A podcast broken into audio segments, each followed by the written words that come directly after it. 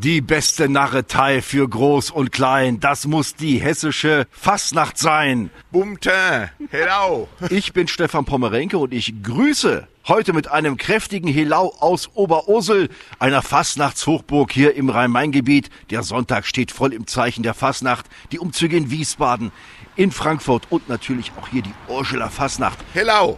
Oschel, hello. Mein Name ist Klaus-Peter Hieronymi. Ich bin der stellvertretende Zugmarschall in diesem Jahr.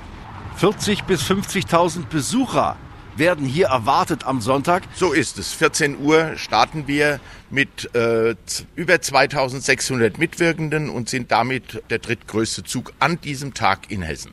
Die Fassenacht ist natürlich auch im Opel Zoo in Kronberg ein großes Thema an diesem Wochenende. Samstag 15 Uhr, da gibt's die zoopädagogische Führung. Motto Karneval der Tiere.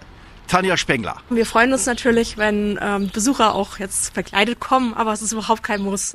Wir machen ein kleines Ratespiel für die Kinder und gucken mal, ähm, ja, wen wir alles so antreffen an tierischen Bewohnern hier im Zoo. So, Herr Ronimir, mein Lieber, Johann Wolfgang von Goethe, den haben Sie auf Ihrer Homepage mit einem ganz besonderen Spruch. Damit enden wir hier.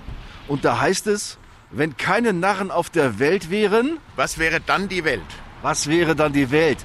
Das ist das Motto der Ursula Fasnacht aus Oberursel, Stefan Pommerenke.